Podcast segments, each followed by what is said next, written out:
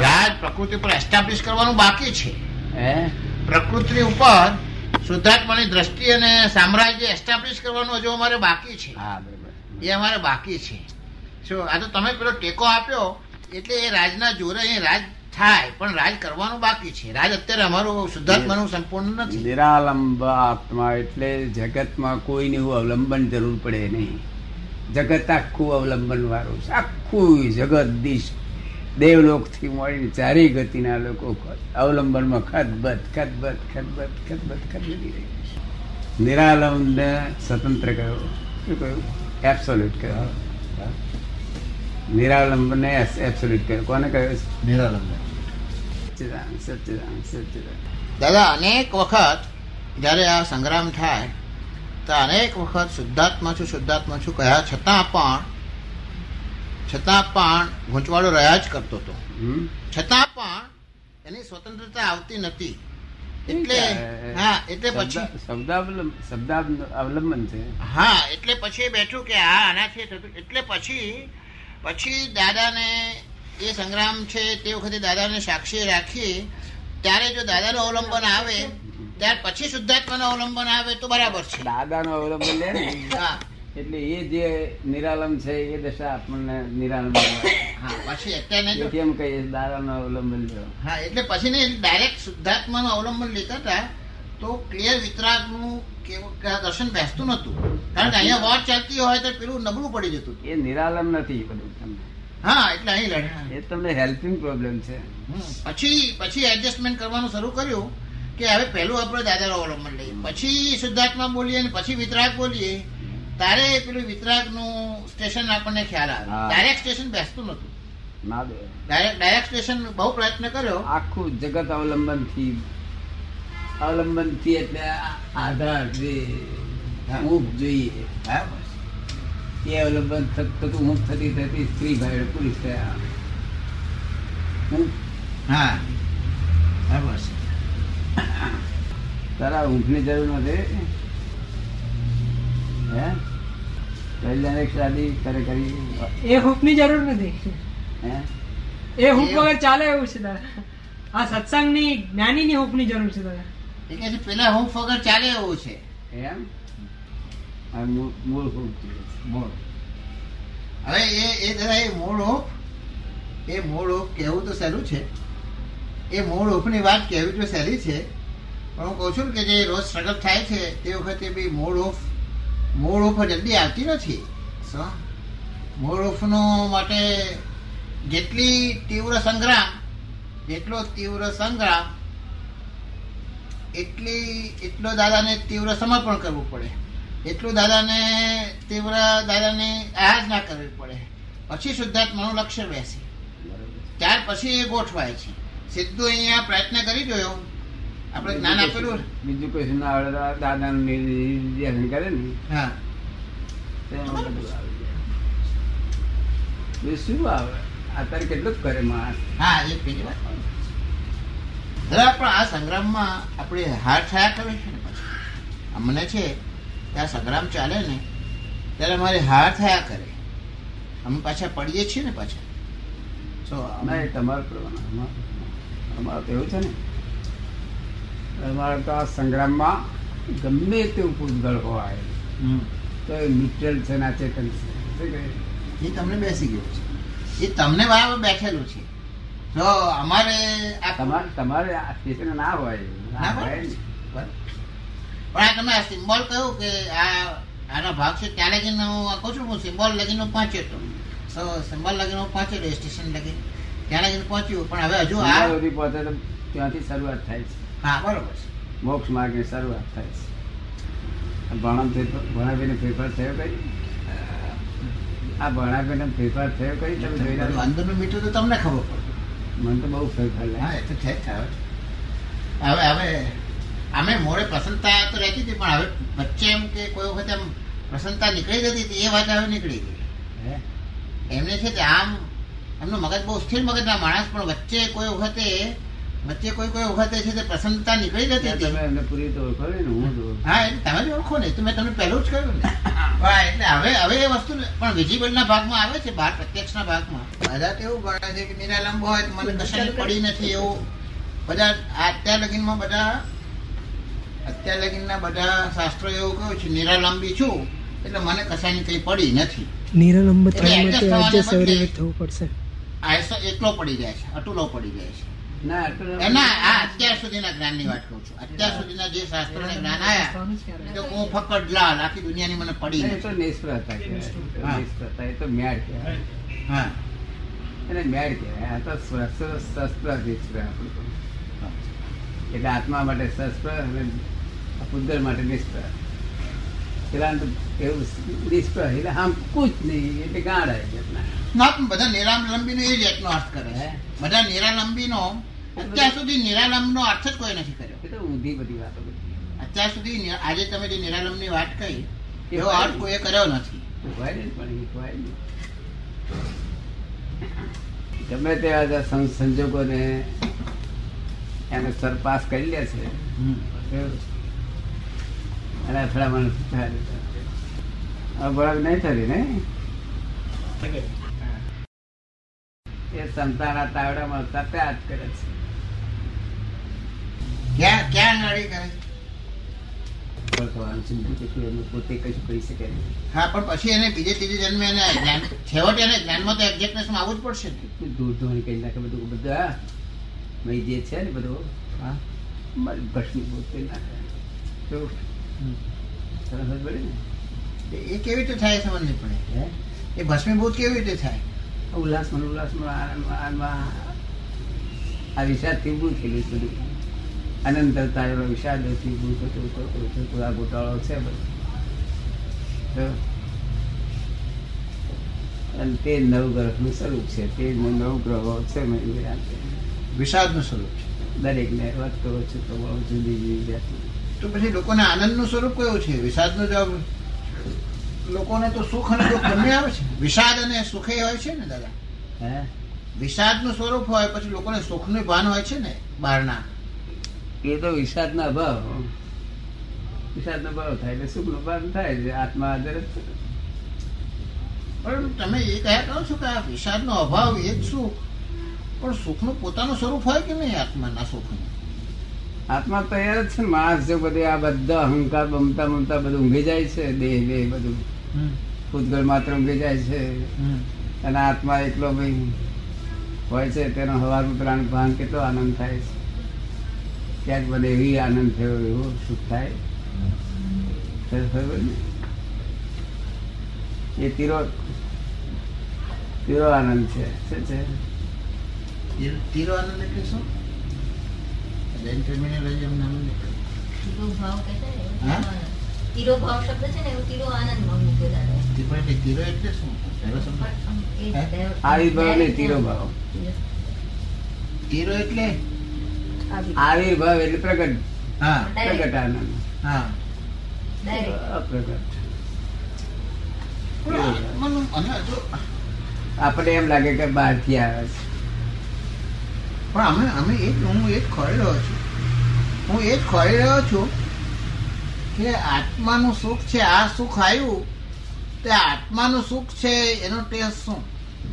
આત્માનું સુખ છે, જેમ જલેબી એ મારા જીભમાંથી જે પૌદ્ગલનું સુખ છે, એમ પેલો આત્માનું સુખ છે, એનો ટેસ્ટ શું? પૂતગલ પૂતગલ નો અભાવ હોય, પૂતગલ સુખનો ત્યાં આગળ આત્માનું સુખ હોય એ સિવાય બીજું કશું હોય નહીં.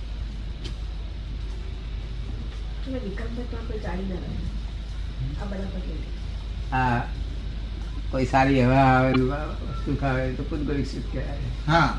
કોઈ સારું જોઈએ તે પૂતગલિક સુખ કહેવાય. હા. તો અમારા બધા તો સુખો તેના પર જ આધાર છે. હે? એટલે એવું તેવું કશું હોય નહીં. બધું ખરાબ હોય તો કદમ. હા. આનંદ.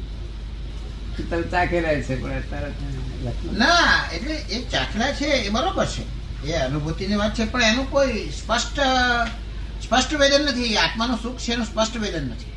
આ આત્માનું સુખ છે. વેદન ત્યાં સુધી ના થાય? જ્યાં સુધી એ આ વિષય વિકારી ના જાય ત્યાં સુધી સ્પષ્ટ વેદન સ્પષ્ટ એને આત્માનું સુખ છે કે આ કયું સુખ છે તે એક્ઝેક્ટ ના થાય. હા અત્યારે પણ મને કેટલા બધા લોકોને સમજાય. સમજાય છે ને?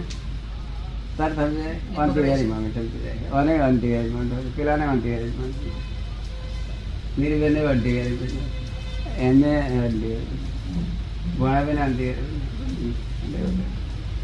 નહીં આ બે સેપરેટ દેખાવું એ કઈ શરૂ કેમ દાદા જ્યારે એ બે સેપરેટ દેખાતું હોય કે આ આત્માનું સુખ છે. આ આત્માનું સુખ છે પૂતગલના સુખથી તદ્દન જુદું એવું આત્માનું સુખ છે. એ એમના લક્ષમાં બેઠો હશે. આમ સ્પષ્ટ દેખાવું એ. એમના લક્ષમાં બેઠું હોય પણ એક સ્પષ્ટ દેખાવું કે આત્માનું સુખ છે અને આ આ પૌદ્ગલિક સુખ છે. એવું આમ ડિમાર્કેશન સાથે દેખાવું એ કંઈ સાધારણ વસ્તુ નથી. એ તો રેડિએટ થાય. તમારી જોડે જેમ કે ખબરદારી રેડિએટ થાય છે વિકારી દ્રષ્ટિ ને. વિકારી દ્રષ્ટિની વાત નથી. તમે વિકારી દ્રષ્ટિ પણ આત્માનું સુખ છે. અમને રોજ આખો આખો દિવસમાં પાંચસો વખત ખબર પડે. તો પછી રેડિયેટ થવું જોઈએ ને દાદા? હે? એનામાં પ્રકાશમાન જેવું દેખાવું જોઈએ ને? થઈ ગયું થઈ ગયું. બધું પ્રકાશમાં એ નથી તમારી આંખે એટલા જ દેખાય છે. ના પડતી એનો ના ના પણ એમાં પ્રકાશ દેખાવ જેમ તમારા ઉપરથી. તમારી પાસે સ્પષ્ટ આવીને રહે બીજા બીજા બીજા પાસે ખોટો હોય ને ખોટો ભાગવાન હોય ખોટો ભાગવાન હોય એ એ વિઝિબલ એ એના વિઝિબલના ભાગમાં આવવું જોઈએ ને? આખો દાડો સ્પષ્ટ લાગે છે. એ લગભગ જતું જ નથી એ આનંદ રહેતો જ નથી ત્યાં. પછી પછી ક્યાં પેલું પણ એ હશે પૂતગલના આનંદમાં નહીં રહેતા હશે આત્માના આનંદમાં. પણ જે જે લોકો જે જે લોકોને આત્માના આનંદમાં એટલીસ્ટ કે મેં જોયા છે એ લોકોનો એનો બહારનો બહારનો આત્મા જોયો જ નહીં સાંભળ્યો જ નથી. હા? એ લોકો જે આત્માની વાત કરે છે આત્માની વાત આત્મા જ નહીં. એને પણ એ લોકોમાં દાદા પ્રકાશમાં અને રેડિયેશન તો હોય એ બુદ્ધિનું હતું બધું તોફાન. એ બધું પ્રકાશ બહારનું બધું બુદ્ધિનું તોફાન. બાજુ જેમ તમે છો તમારી જોડે જ્યારે વાત ન કરે તો વાત ન કરે પણ તેને આત્માનો પ્રકાશ સ્પષ્ટ વિઝિબલ છે ને? આ જુદી જાતની છે આ તો હજુ આ તો. બે પંદર પછી જુદું. હા એ એ બરાબર છે. એ તમે કહો એ આજે શું શું- દશા થઈ છે હું જાણું હા? આજે શું દશા થઈ હું જાણું એ બરાબર છે. તમને દેખાય એ આ તો આ- આ મને દેખાતું નથી એના ભાગની વાત. મને એકલા દેખાય ને આ બધા દેખાય. તને દેખાય છે? તને દેખાય? તને દેખાય આ બધા દેખાય.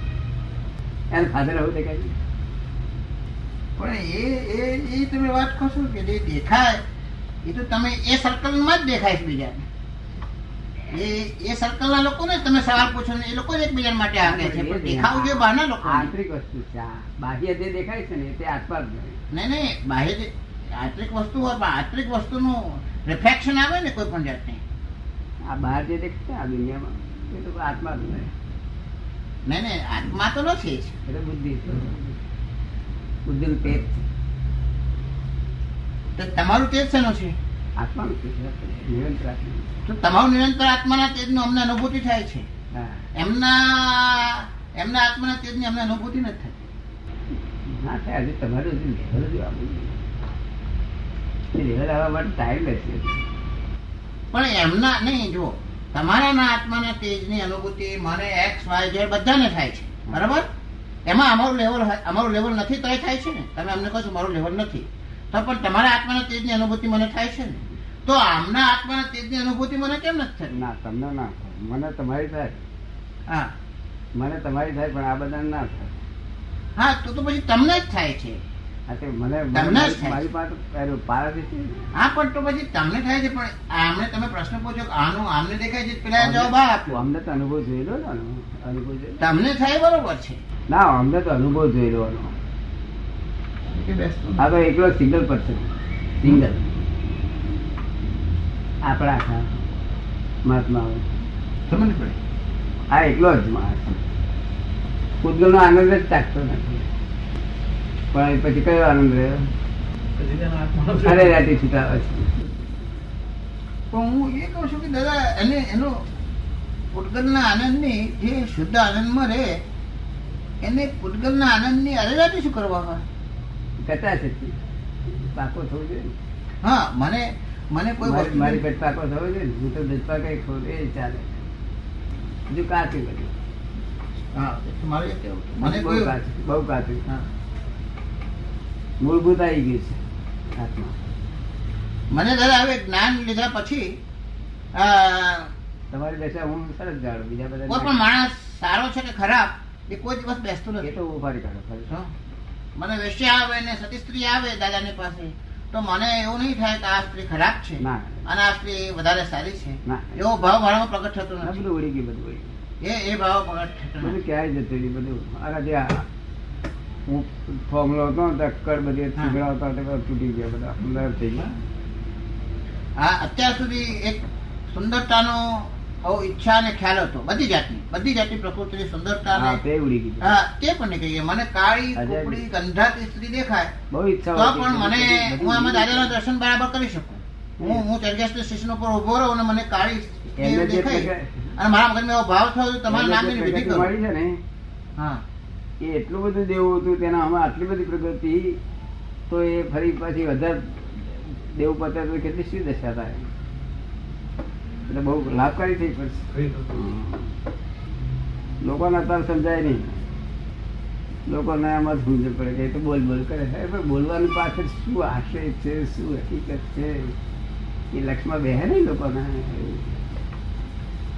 તમે તર સમજી ગઈ કે આ શું કહેવા માંગે પોઈન્ટ ઓફ વ્યૂ તર સમજી જય કેમ ધ્યાન પડ્યા ના એને કહ્યું મને દર્શનથી થાય એટલા માટે આટલું ગરમ છે. હે? આ ગરમ છે આટલો વિભાગ આ બધું ઠંડુ છે. હા છે એમાં? વાંધો નહીં એ ગરમ છે? એ તો કઈ કાપી ખાય આપણે ઓછું? પાછું રાતે મહીમાંથી કોઈ કરો આ ઠંડુ થઈ જશે એટલે કઈ કાપી નખાય આપણે જોયા કરવાનું કે આ ગરમ છે એ છે? ઠંડુ છે. છે મારે આ તેને દિન રાતનો સંગ્રામ તેના આમ છે નિર્ગન જોઈ શકે છે કે રાત્રે તે જે દાદા બેઠેલા છે. પેટમાં દુખતું નથી. મને આ બેસી ગયું મને કહે કે દાદા દાદાની સ્થિતિ એવી છે કે હવે એ સંપૂર્ણપણે પહોંચી ગયા અને અને પછી આવું કેમ થાય? મેં કહું, હું માનું છું તમને તમને આવો વિવેક લાગતો હોય તો ભલે પણ હું એવું માનું છું કે દાદા જે કહે છે આપણને ત્રણસો છપ્પન વાળી વાત એટલે આપણા માટે દાદા આપણે લાભ એટલો મોટો છે કે જે દાદા જે છેલ્લું છેલ્લું પગથિયું ક્રોસ કરી રહ્યા છે એ આપણને જોવાનો લાભ છે.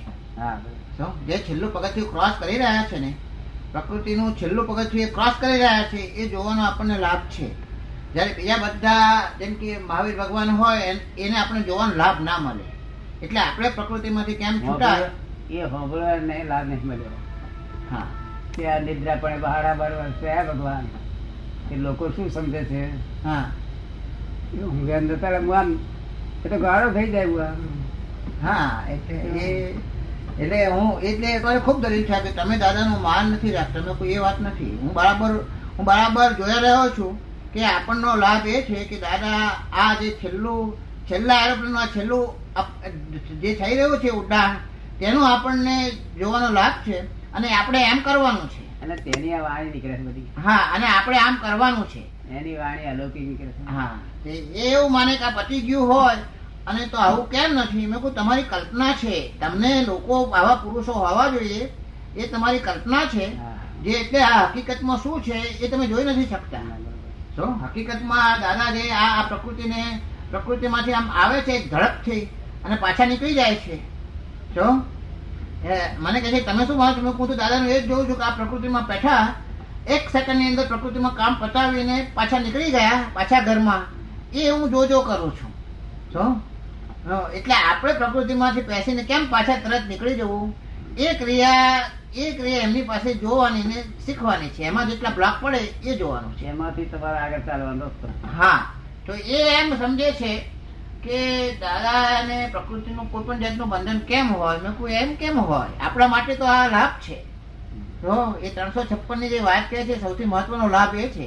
કે ચાર ટકા આવી અને પાછા કેમ નીકળે છે પાછા? એ આપણને એમના જીવન કવનમાંથી જો જો કરવાનું મન થાય. અને એમાં હા મેં કોઈ પંખી ઉડે ને તો બતાવે છે એને. પ્રાણી છે તેના છોકરાઓને બતાવે છે દાખલાથી. તો છેડેથી નથી સમજાવતા. તો કહે તમે તો બધું તપાસ તપાસ કરો છો દાદાનું એ તમને કહે તમે આવું બધું તપાસો છો? કોણ? હું. હું આવું આવો પ્રશ્ન પૂછું અથવા વિચારું. તો કે તપાસો છો ને તો તમને અવિવેકનું અને એનું એ લાગશે. મેં કહું લાગશે થોડું દસ ટકા એનું ફળ. સમજશે નહીં ત્યાં સુધી ગુરુ ચિંતા પ્રાપ્ત નહીં. એ દાદા મને પહેલેદાથી એટલું એ તમારી કૃપા એટલી મોટી થઈ કે મને એ વસ્તુ એટલી બેસી ગઈ છે કે મને પ્રોબ્લેમ નથી થતો. એવું સમજી ગયો ત્યાંથી તમારું આટલું બધું લેવલ સરસ થઈ ગયું. એટલે એ પ્રોબ્લેમ મને એનો થતો નથી. અને મુખ્ય બીજો જે છે ને હા. જગત આખું ફળ લઘુત્તમ ફળ ગુરુત્તમ ફળ બરાબર. અને આ બધા તીર્થંકરો નિરંતર નિદ્રાપણે રહેલા છે.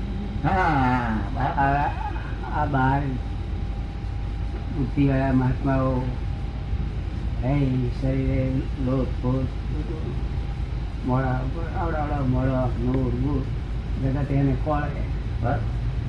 અને હમણાંથી અલિપ કરેલું જગત. શું થયું? ઓળખી શકે નહીં. એમના નૂરને એને ઓળખી શક્યું નહીં. નૂરમાં બહુ ફેર હતો. પણ જગત તો મોડું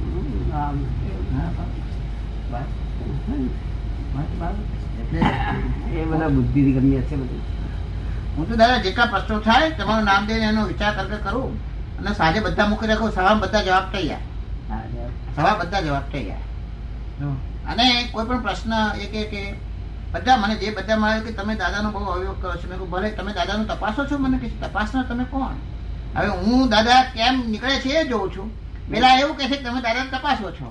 તો માટે ચારે કરોડો કરોડો અવતારે ઠેકાણ ના પડે આ પ્રત્યેક જોઈને શીખો જોઈને શીખો. તેથી કહે છે એક અવતારમાં બસ હું હું એ જ કહેતો છું. દાદા શું કરે છે? બરાબર જોજો કરો પૂછી લો. એટલે આપણે કેમ નીકળાય? એનો આપણે ચોખ્ખો રસ્તો હોવો જોઈએ. ચોખ્ખો રસ્તો હોવો છોકરો જોજો જ કર્યા કરે છે.